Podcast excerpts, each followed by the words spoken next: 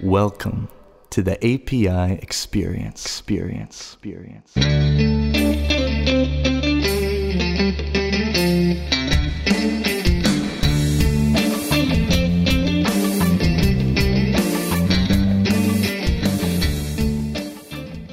Turn on, tune in, drop the mic, citizens of the API world. Welcome to this API experience where you will go on a journey into the. I don't know, Mike. I don't know if this is working for me. I, I don't know. We're going to have All to right. work on it. I'm I'm not sure I feel it yet, but Okay. I like where you were headed. Yeah, it's it's it's just I don't know. I I let, let me try that again. All right. All right. Welcome everyone to the first episode of the API Experience podcast. My name is Matt McLarty. I'm the CTO of Boomi and just as happy as could be to be here. And I'm especially happy because I'm joined by my good friend and I, I, I'm I'm feeling a little bit of deja vu here, but Mr. Mike Amundsen, how are you doing? I'm doing fine. I it's I also have a little deja vu. I'm sitting in the same uh, studio, looking at the same microphone, but we're talking a little bit different. We'll have to see how this works out. Well- I, it's great to great to talk with you. Uh, Well, uh, that mic is not unplugged, so it's uh, it's Ha! it's, That's right. it's plugged That's in. exactly Okay. right. No, it's That's uh, right. it, this is uh, something that we've been uh, looking forward to for a while, talking about. Um, you know, we're we're we're definitely with this podcast. We uh, have covered a lot of ground in just you know what we're seeing in the API industry, anything related to APIs. We we want to continue to educate people, including ourselves, right, on just what's what's going on out there, whether it's how companies are using APIs and um, you know the business of APIs, technology developments. There's there's quite a bit of excitement, and and on this episode, our inaugural episode, we'll definitely be be talking about some of the trends that we're seeing. But you know, Mike, for you, you know, how, what what do you want to personally get out of the podcast, and what do you hope our listeners can get out of the podcast? Well, you know that that same thing about education and, and, and learning and exposure. I think one one of the things that I've enjoyed so much um, over the past several years is meeting new people, discovering new things, having that light bulb moment. Almost every Mm. episode for me gives gives me that light bulb moment, a new way to think about things, a new way to see things. So now, I- you know, with this with this round, we really are emphasizing this notion of experience, right? What have people experienced? What is it like? to be in the API space? What are other people's experiences? And how can our listeners uh, tap into those experiences from other people? How can we share those? And how can we learn from the ones that uh, that we're we're hearing from other people as well? Yeah, definitely. What's in a name, right? So the the API experience, uh, we're you know we're, playing a little bit with the word. We we have some experience. We're ex- experience is a nice way of saying you know we're veterans. Uh, and and as you said, uh, sharing experiences and and one thing that we're you know looking forward to as well is uh, just playing a little bit with the format. So as, as we get deeper into the the API experience series, we we hope to bring you some new uh, audio experiences as we experiment with some different show formats. So today's topic is a bunch of topics because um, you know as the as the first episode of this first season of the API experience, um, we want to kind of survey the landscape, right? We we've talked about what what uh, what some of the trends are that we're seeing that are either new or maybe not so new. Um, some of them are ex- very hot. We'll, we'll get into that. Some of them are ones we we wish would maybe be addressed more, you know, and uh, and and some of them I would I would say are even dare I say it inspiring. So Inspiring. yeah, I'm gonna I'll I'll save the what those trends are for when we get into them, but I will I will throw one on the table right off the bat, which is something that we probably just want almost want to get it out of the way, right? Which Okay. is um, API trend number one: APIs back to the future. So this is this is uh, something that we we've seen as as experienced members of the API community, where it just it feels like um, you know as as much as uh, as much as the there's newness and new technologies and so on, it's almost like we we keep trying to solve the same problems over and over again. Um, you and I have both used that uh, William Gibson quote quite a bit. Uh, the the future is here; it's just not evenly distributed. I think it's fair to say that the past is also here, and uh, maybe it's actually more evenly distributed. I don't, I don't know what you think about that. Yeah, I, I think that's, I think that's exactly right. Trapped by the past, haunted by the past, driven by the past. I think, I think all those things apply. Uh, as we were, you know, as we were talking in preparation for this episode, I definitely feel this a lot. One of the the lines I, I often use is, um, "Technology changes over time, but the problems don't." Mm-hmm. We're still trying to uh, basically solve the same set of problems to make things better, uh, make information easier to find, easier to uh, get to the right person at the right time in the right format and place. And uh, that's kind of always what it's been like, all the way back to the to the history of modern history of computers in the 40s, 50s, and 60s, all the way back to the notion of uh, you know newsprint and Gutenberg and everything. We're always trying to mm-hmm. disseminate information in, in an effective way. So I think as long as we keep that in mind, I think that's good. But you're right. I I think every once in a while this this is where I have to uh, kind of tamp down my built-in cynic. Right? Somebody says, "Oh, we've got a new format or a new protocol or a new something something something." Mm-hmm. And it's gonna, you know, it's gonna solve the world and I'm always I find myself you know, fighting back that curmudgeon that says, yeah, back in the day, blah, blah, blah. But um, Back to the Future also means we get a chance to look back, to pay attention, to learn again uh, what our you know predecessors, what people in this space were struggling with now, you know, more than half a century ago, and a lot of times that's very instructive and to me sometimes very encouraging. I completely agree. I think some of those you were talking about aha moments that we've had with some of our mm. podcast guests in the past, but I have those aha moments looking back through history as well. You know, I've I've talked a lot about some of these historical great courses series I've been watching and yeah. And you know, we can watch something on the history of the Industrial Revolution, or even watch something on the you know, depths of uh, psychology. There's always these, um, you know, if you use your lateral thinking, these aha moments where you can see something that happened in a different context, and, and it, it, brings clarity to whatever problem you're struggling with now. And I, I, agree as well. Like I think that it's we're not being dismissive here, right? When new things no. come along, they they come along for a reason. Uh, yep. I think it's usually just the it's the balancing out um, in all the in all the euphoria and enthusiasm about the new thing and and the part of the problem it solves that the old solution maybe didn't solve i think there's just it's always that missing of the unintended consequences or missing about okay might solve that piece but what new problems does it does it uh, cause and i think um, you know we can we can pick on one of the maybe one of the things that we've picked on in the past which is uh, i know i have uh, GraphQL, which is mm. in, interestingly enough, right? We're starting to see after, uh, and I, and I, I think the reason I pick on GraphQL is just because of the way it was introduced to the market as being, you know, almost sticking the thumb on the nose and saying, yeah, you know, this is so much better than everything that came before. There was a little mm. bit of a of an arrogance about the way I felt uh, GraphQL came to the market. But we're now starting to see the inevitable trough of disillusionment. I think there was a blog recently talking about, um, you know, that, that, that, that got quite popular, talking about the, the, the missing the promise of GraphQL. But you know, you can kind of see these things. So I think it's not to, to be dismissive of the new stuff, but whenever we see this new stuff, to say, what are we, what are we throwing away by by abandoning the method that was the standard and, and moving on. Um, you know, I was thinking this morning randomly about how I, I think that it, maybe it's just in the DNA or the the way that developers and people in our industry are wired, right? But if you look at something like, okay, there's most of the countries in the world, people drive on the right side of the road.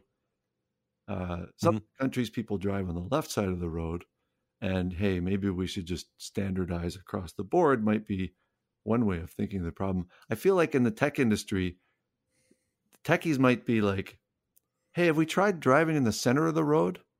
you know, like you know, it's like, oh, you you know, you actually get room, more room on both sides of the road. It's great. You know, they might miss the potential dangers there. So, I you know, I'm just being a bit cheeky there, but I but I think that, um, and I think that's why it's important to have that historical perspective, right? To just say, okay, the new thing comes along. Have we seen it before? What uh, what problems? Uh, even even what problems are we trying to solve, right? And and what problems yeah. might we yeah. might we reintroduce with new yeah. new ways of doing things? Yeah, that that's why I tend to to couch this whole Back to the Future thing as technology changes but problems don't. We we have kind of classically the same kinds of problems, but you know, some technologies make it so much easier to solve a problem that it's way way mm-hmm. better.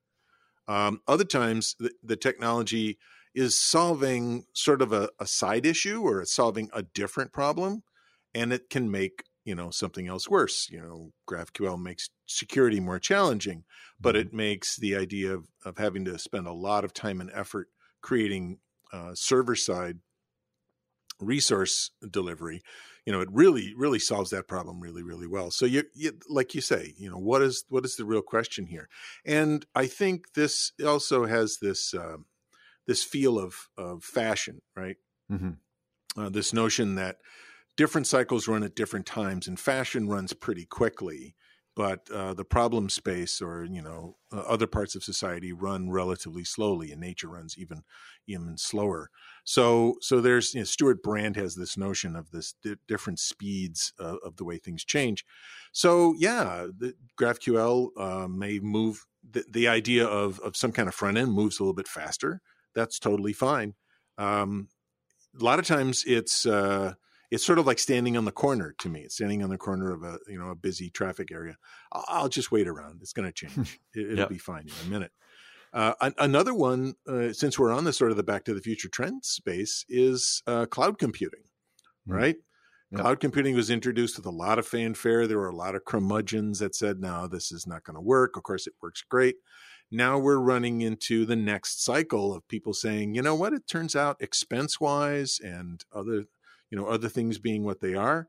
It's a it's a much better to tune this particular delivery platform or this particular service uh, without uh, lambda functions or without mm-hmm. um, you know services in between or a cloud services model. We're just actually going to do this direct. Some organizations have even brought their hosting back on prem so mm-hmm. um, those are those seem like the same kinds of you know cycles that we'll see. And uh, as long as we're getting better at solving problems rather than getting stuck not solving the important ones, I think it's fine. I think it's great. No, that's and that's great. I think you will definitely be uh, having some episodes uh, exploring yeah. some of these in more detail. But on that notion of fashion, there is nothing more fashionable in the technology world right now than uh, GPT, Chat GPT, large language models, and the whole AI yeah. space right? So it's it's unavoidable. I mean, I'm I'm actually quite excited to talk about that that subject yeah. on our episodes, but there's no way to avoid it. I guess I guess the question is that we have to make the case, right? Being an API themed podcast here, like what do you, what is the intersection of AI and APIs other than two of the letters in in the acronym? oh, that's right. It's only missing one letter. It's almost yeah. it's almost there. AI mm. just needs a little more work.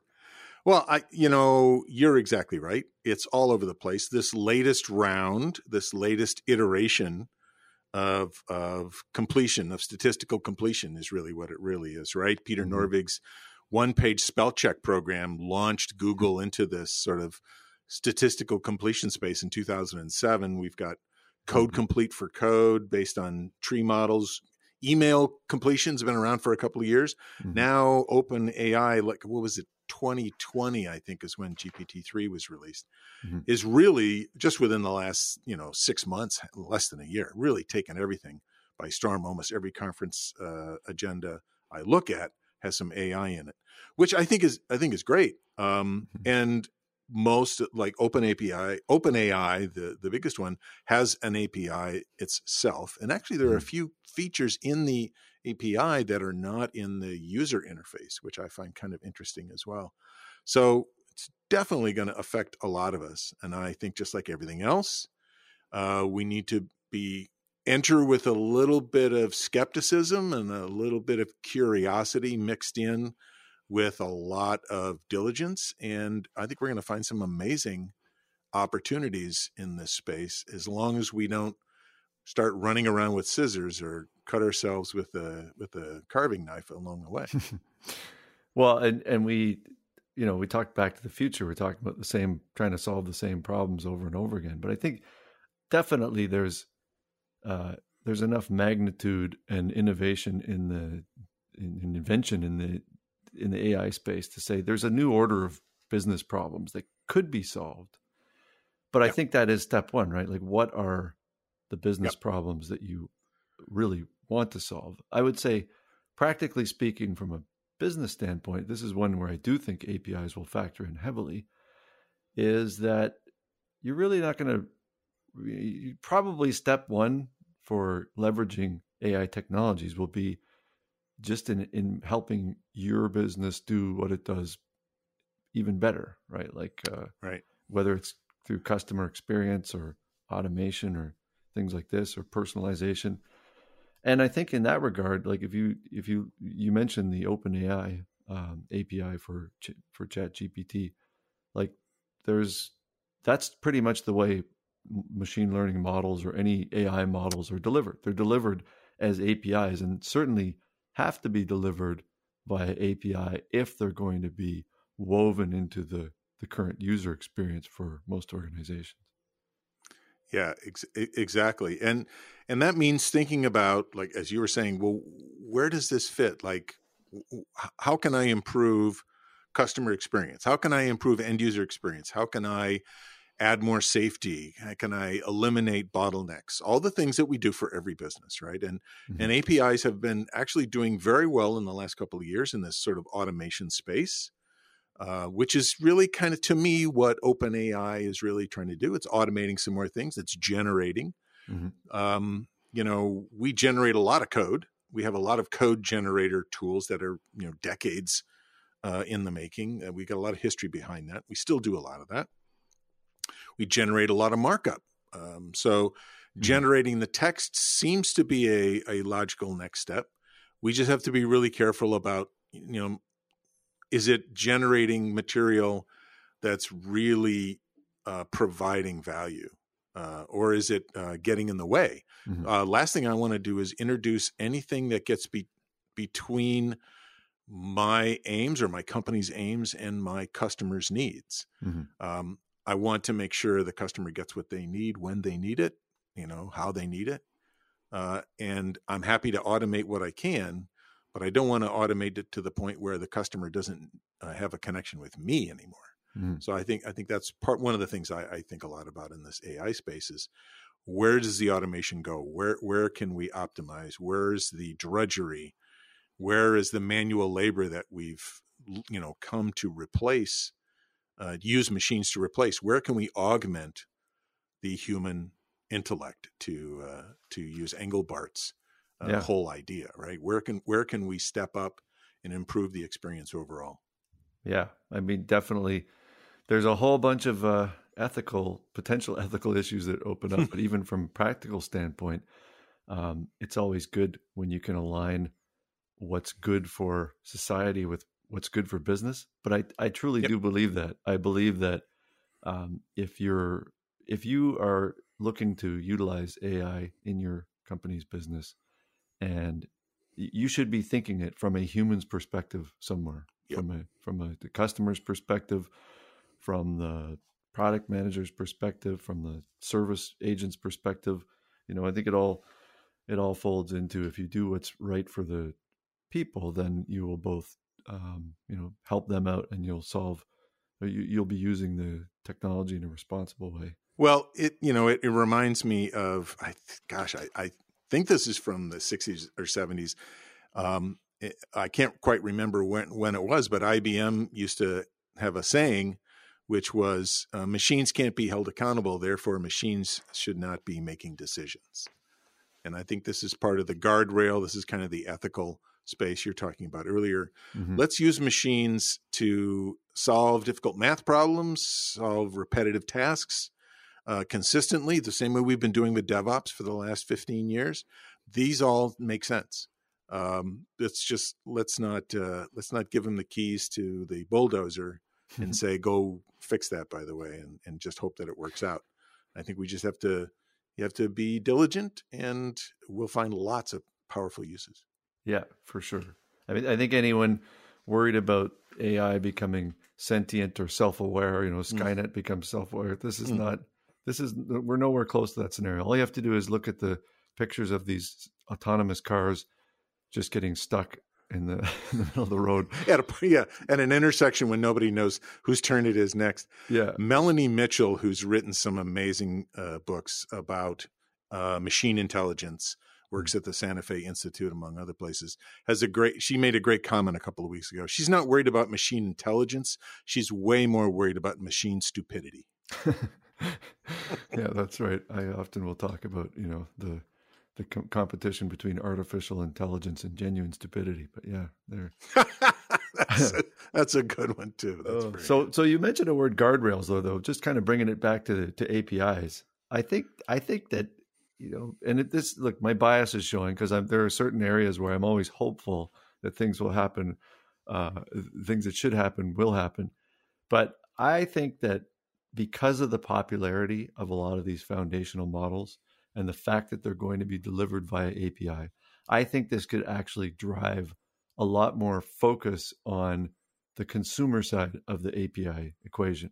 You know, in the API management space for a long time, the the overwhelming focus has been on so you want to build some APIs and publish them mm-hmm. and get some consumers, you know, all the focus on the provider side.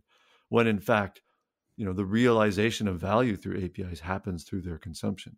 And I think that because so many more, it's just a, you know, the the ratio of consumers to providers in the AI space is going to be so skewed towards consumers, and mm. because there's such a focus on these ethical issues and and data privacy and security, I think it could lead to much more focus on some of the issues around consuming APIs and the management of the consumption of APIs that have up to this point been sort of given short shrift, like um, you know, when you're thinking about API gateways and and you know API mm-hmm. policies and so on, a lot of that you're thinking about the provider side, but in fact, there's a whole category of risk management that has to happen on the consumer side.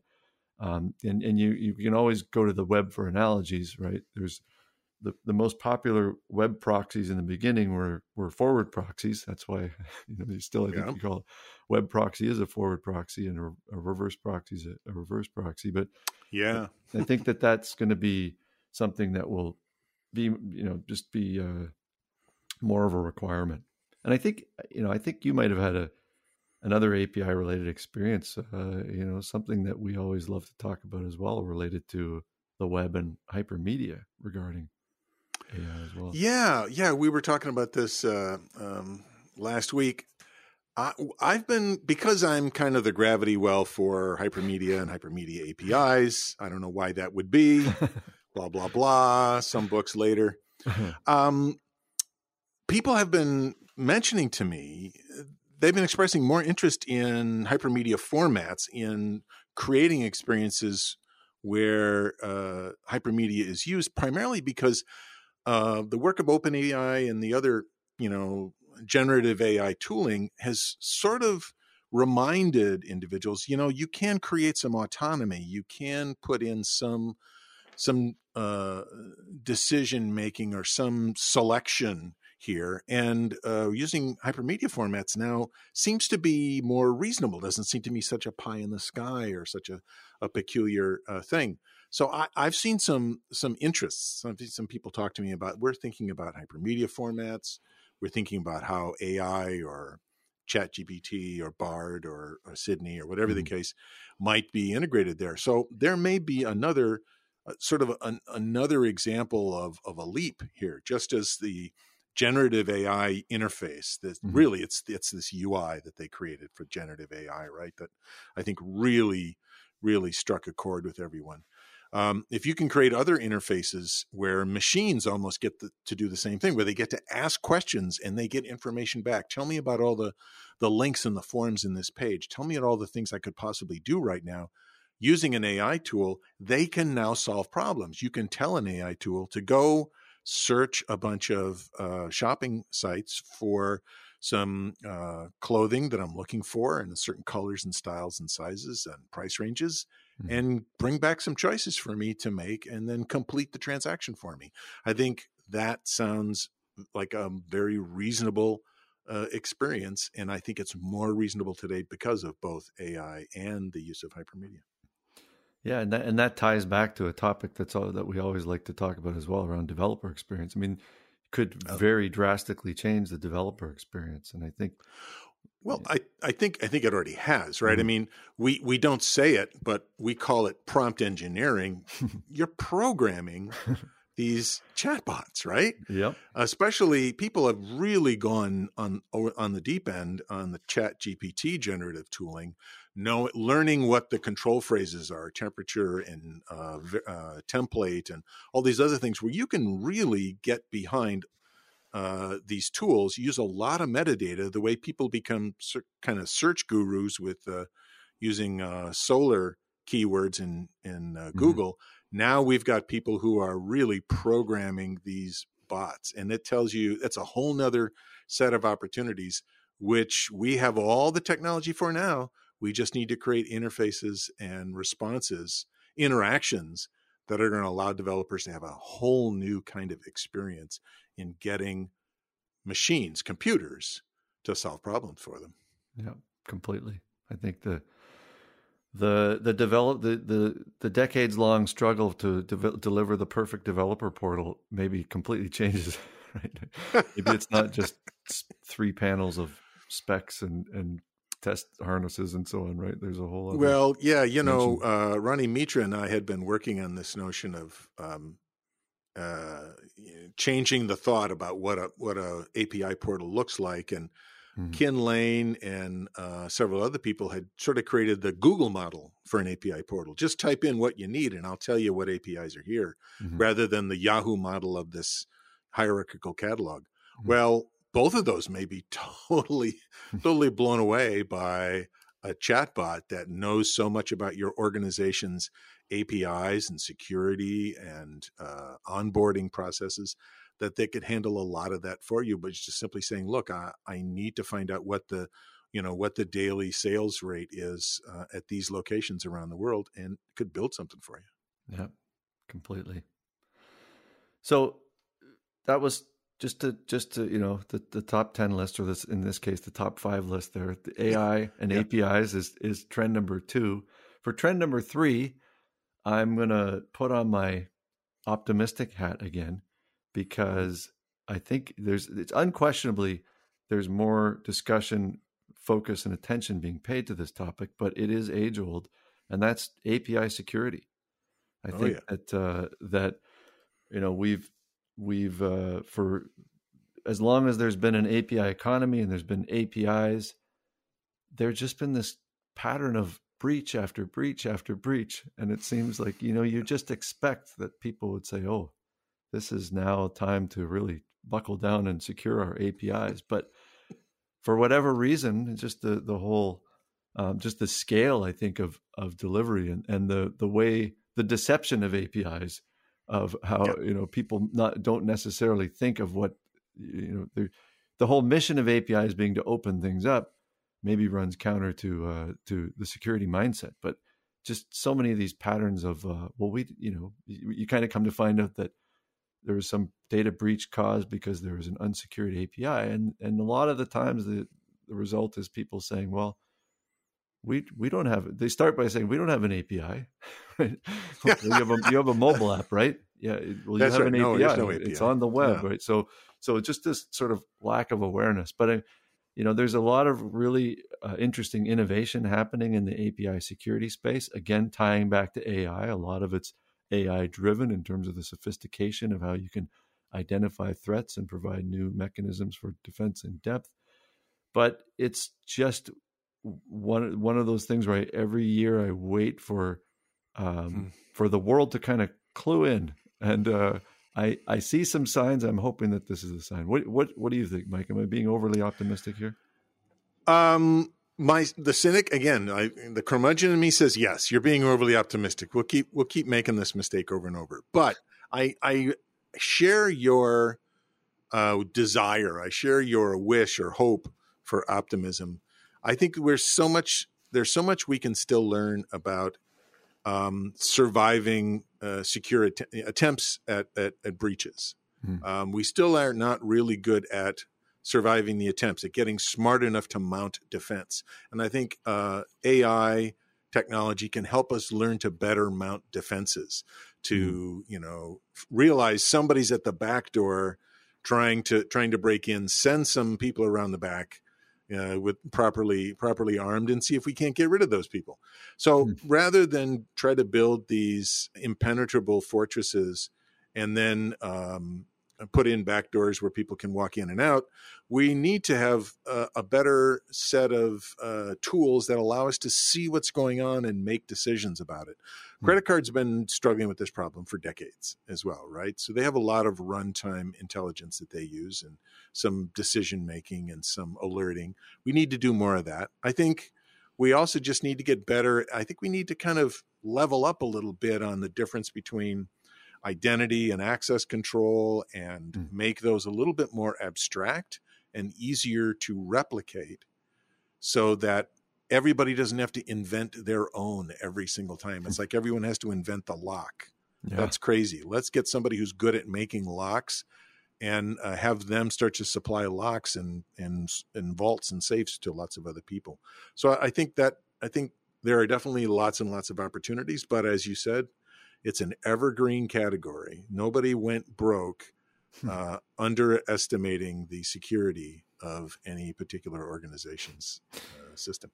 you know i'm just this is one of this is my aha moment for the for the episode i think but your your description of sort of that immuno response mentality Yeah. to security it's an exact parallel for things that we've seen in totally different areas right like Yeah. um you know as you know uh, stephen fishman and i are writing a book for it revolution on Right. patterns for innovation and digital strategy through uh, unbundling. You know, we'll be hopefully Mhm. talking about that more as the as the season progresses. But the pattern that we're we're essentially saying, look, uh, you know, nobody can has a crystal ball, so it's Mhm. it's a, a fool's errand to try and predict the future completely and then march to Yep. that drum.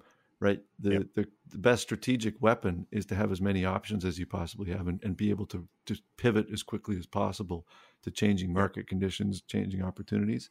So that's similar, right? And and then the other one Mhm. maybe is more obvious is like the switch in operational mentalities in, in IT environments from um, you know mean time to, to, to before failure versus mean time to recovery, right? Where Yes. where Yes. for, for years it was you know we were going to make an, a, a system that won't fail and then those systems become inherently complex and when they fail all of a sudden trying to get it back and running because it's always going to fail uh, it Always. takes forever so so i think that's a very interesting point to think about security engineering from the perspective of using the intelligence you have to detect when issues are have taken place i guess is you have to recover from that Yeah. but even better are about to take place and then reacting with force as opposed to some stuff that might might bring a lot of um, obstacles and pain in order to try and be impenetrable when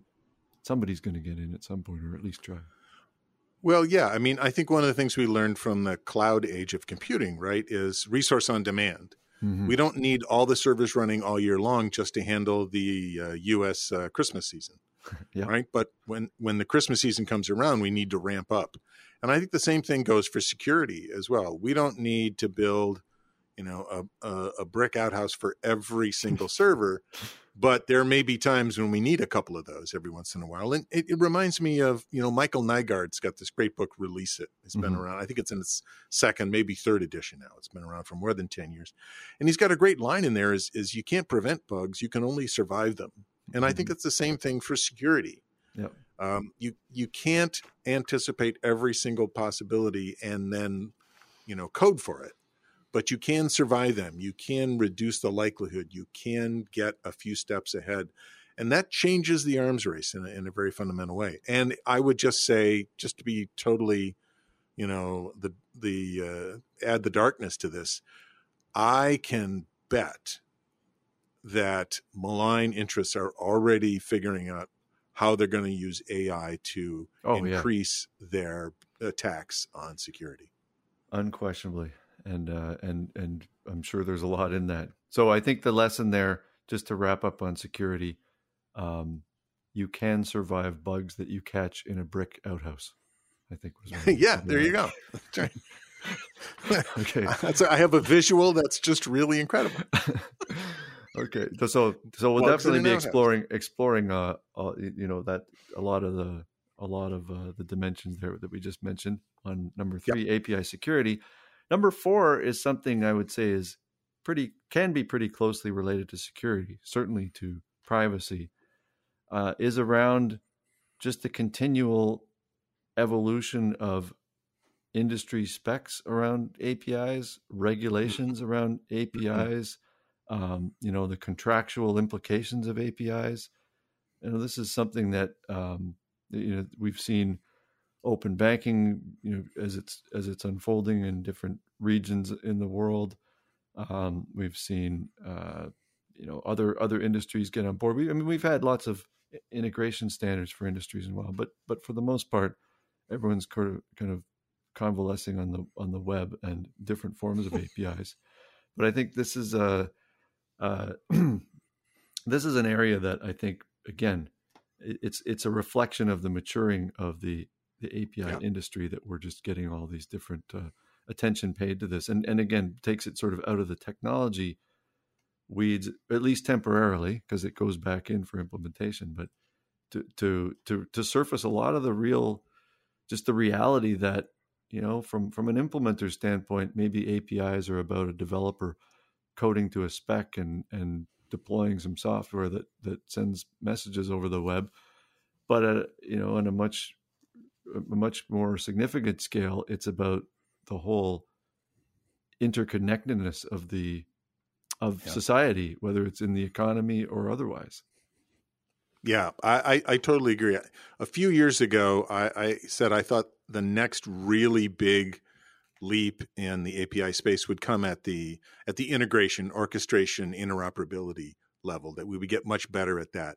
It has. Uh, I don't think I was. Uh, I, I did a very good job in that prediction because I don't think we're quite where I thought we would be. But that goes right to industry specifications, and I think one of the things that excites me is not only do we have open banking and PSD, but we have ACORD for insurance and FHIR and HL7 for health mm-hmm. and um, all these other things. Uh, was it BIAN, also a, a, model for banking? We have mm-hmm. all these specifications that that are trying to get a handle on a particular domain, whether it's insurance or health or uh, finance or banking, which I think is a, is a really really good sign.